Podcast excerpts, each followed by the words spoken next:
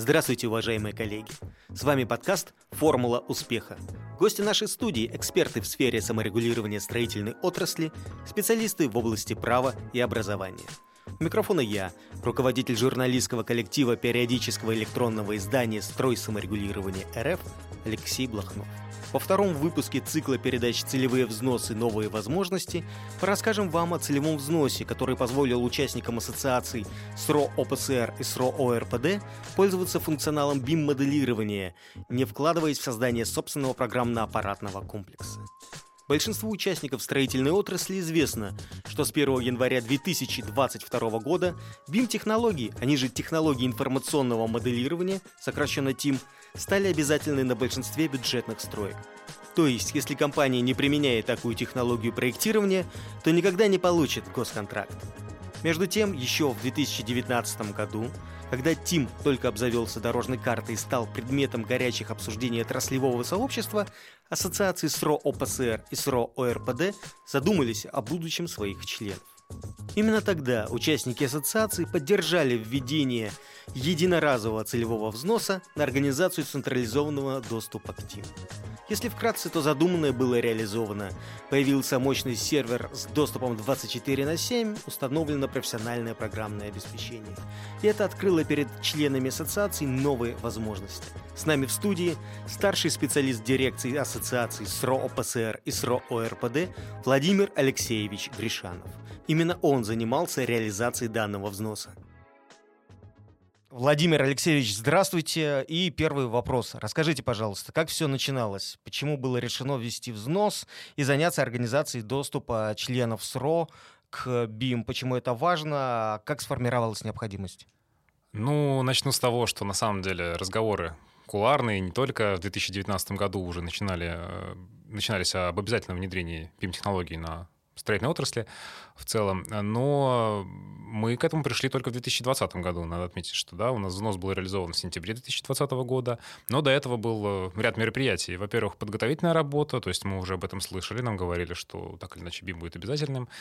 И в мартовской рабочей встрече в одной из э, между правлением и нашими членами прозвучала концепция того, что это будет внедрено, и наши члены тогда очень вежливо попросили правления э, рассмотреть вопрос о том, что можно сделать, как нивелировать максимально, скажем так, смягчить э, последствия этого внедрения для них, чтобы ну, никто не потерял ни в коем случае заказы вот, а, и работу.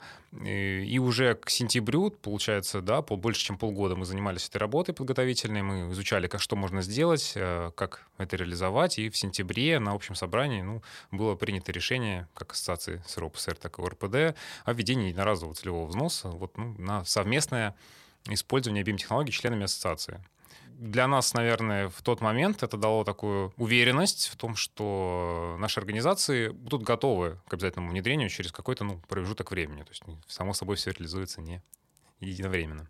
Из чего состоит э, комплекс BIM? Как он работает? Что это за аппаратно-программная система?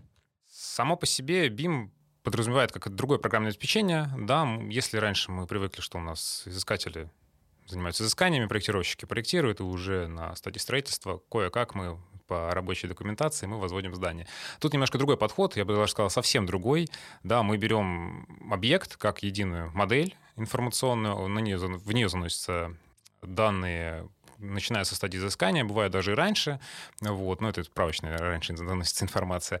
А со стадии изыскания проектировщики ее дополняют, соответственно, уже рабочая документация делается на стадии строительства, а, и строители непосредственно уже работают по этой информационной модели. То есть мы прекрасно понимаем сейчас, что это такая, скажем так, консолидированная информационная модель, а, это неразрывные данные, с которыми привыкли работать ранее проектировщики. Другой подход, другое программное обеспечение, и нужно понимать, что, конечно, квалификация тех же проектировщиков должна быть немного другой. То есть, несомненно, их знаний, навыки и опыт — это замечательно, но нужно переучиваться было на программное обеспечение другое. То есть э, в эту модель входит э, не только чертеж, а все коммуникации, все, что подходит к зданию, я правильно понимаю?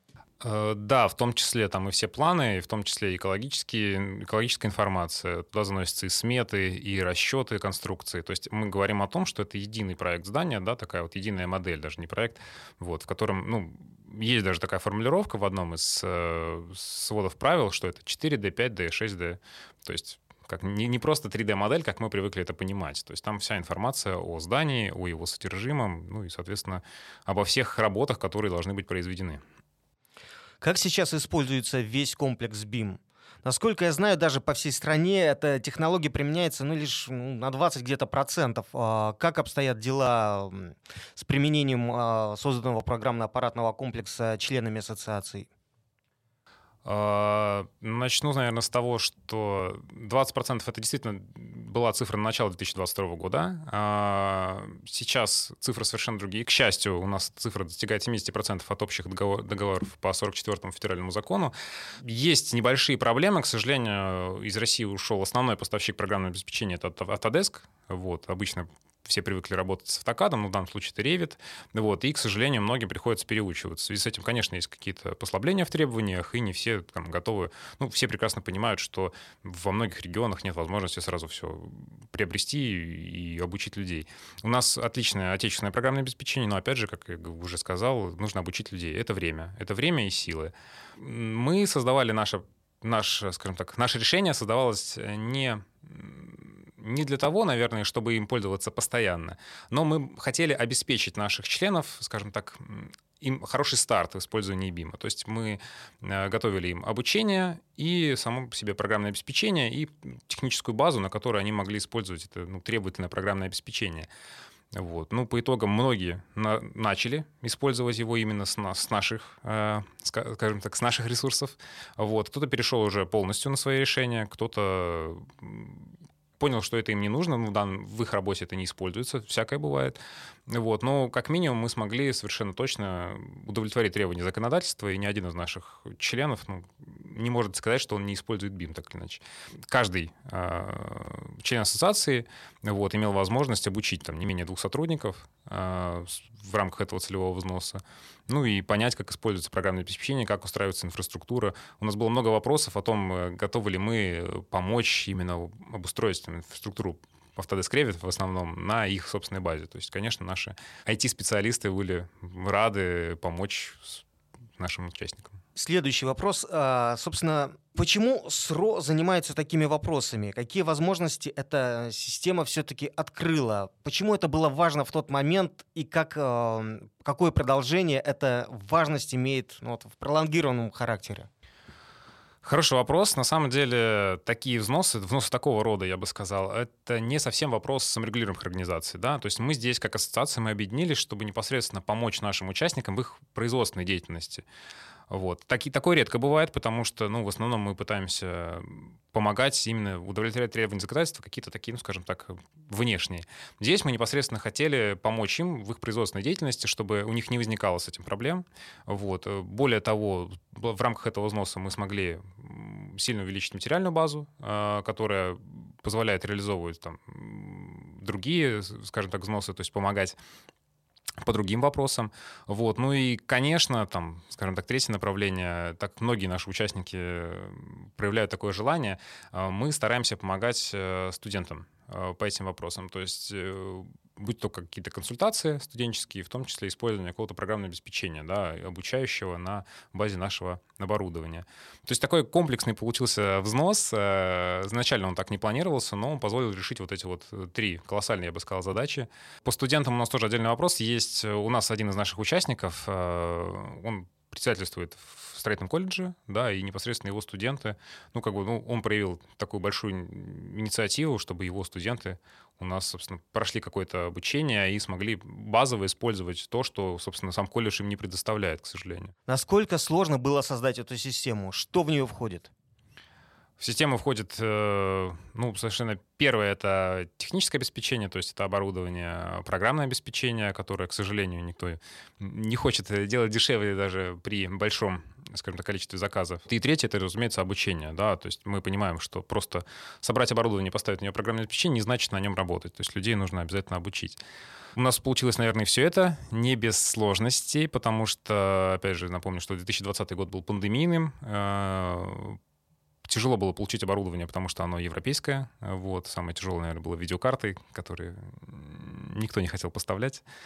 Вот. С обучением тоже были сложности. Нужно было найти квалифицированных специалистов, которые подготовят программу, а, вот, которые будут готовы отвечать на вопросы. Вот. Ну, а со сборкой уже наши IT-специалисты справились, и всю эту систему мы наладили.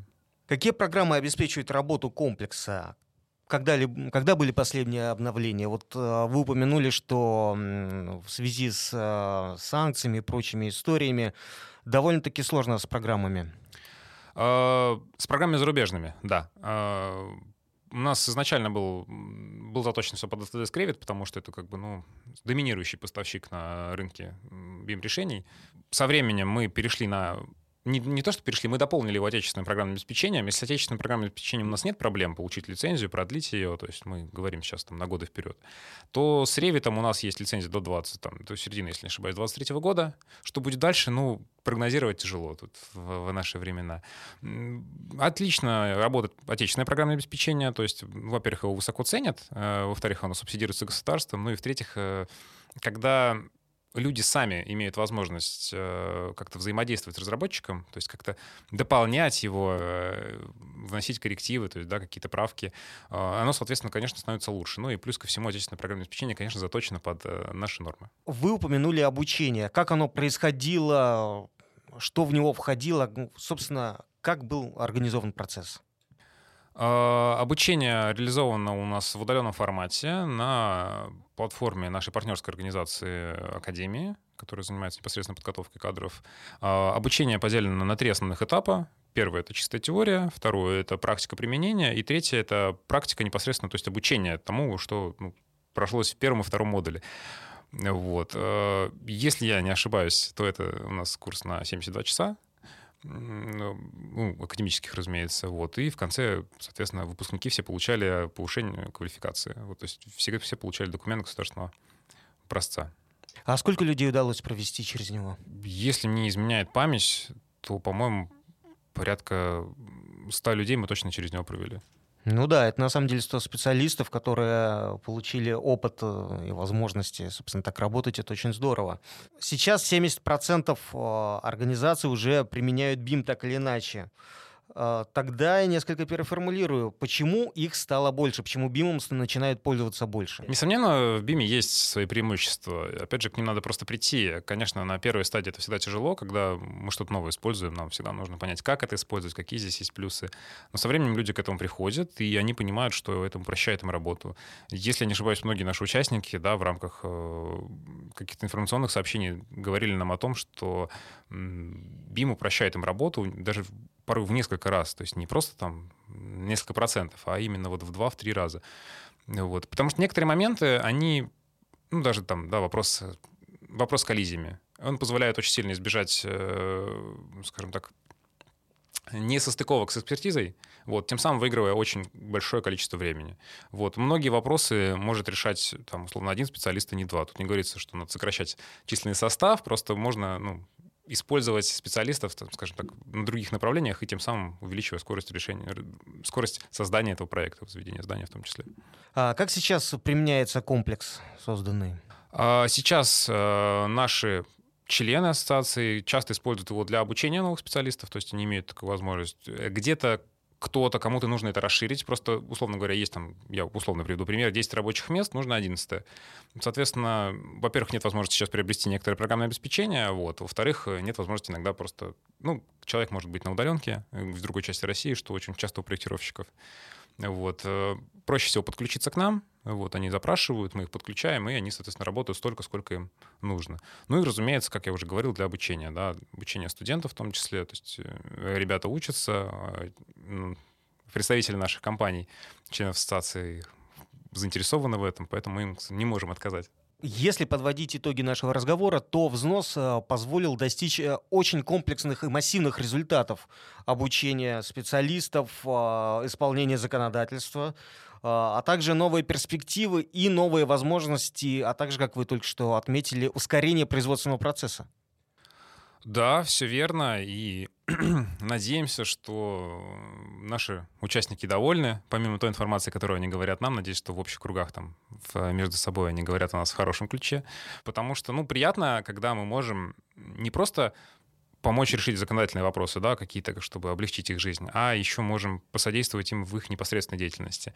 Для нас это очень важно. Мы много, скажем так, много ресурсов на это тратим, и, ну, я думаю, что будем продолжать в этом ключе. Большое спасибо. Спасибо. Уважаемые коллеги, сегодня мы узнали, как целевой взнос может открыть действительно новые возможности перед участниками саморегулируемой организации. На созданной благодаря СРО-платформе и проведенным семинарам, участники ассоциации смогли начать работу в BIM-моделировании, а значит открыть для себя потенциал заключения новых контрактов. В следующем выпуске мы поговорим о взносах, обеспечивающих страхование ответственности участников саморегулируемых организаций. Пишите нам на infosobaka.srogazeta.ru и предлагайте темы подкастов. Задавайте вопросы. Нам очень важны ваши мнения и предложения. Смотрите, слушайте, читайте. Мы продолжаем диалог.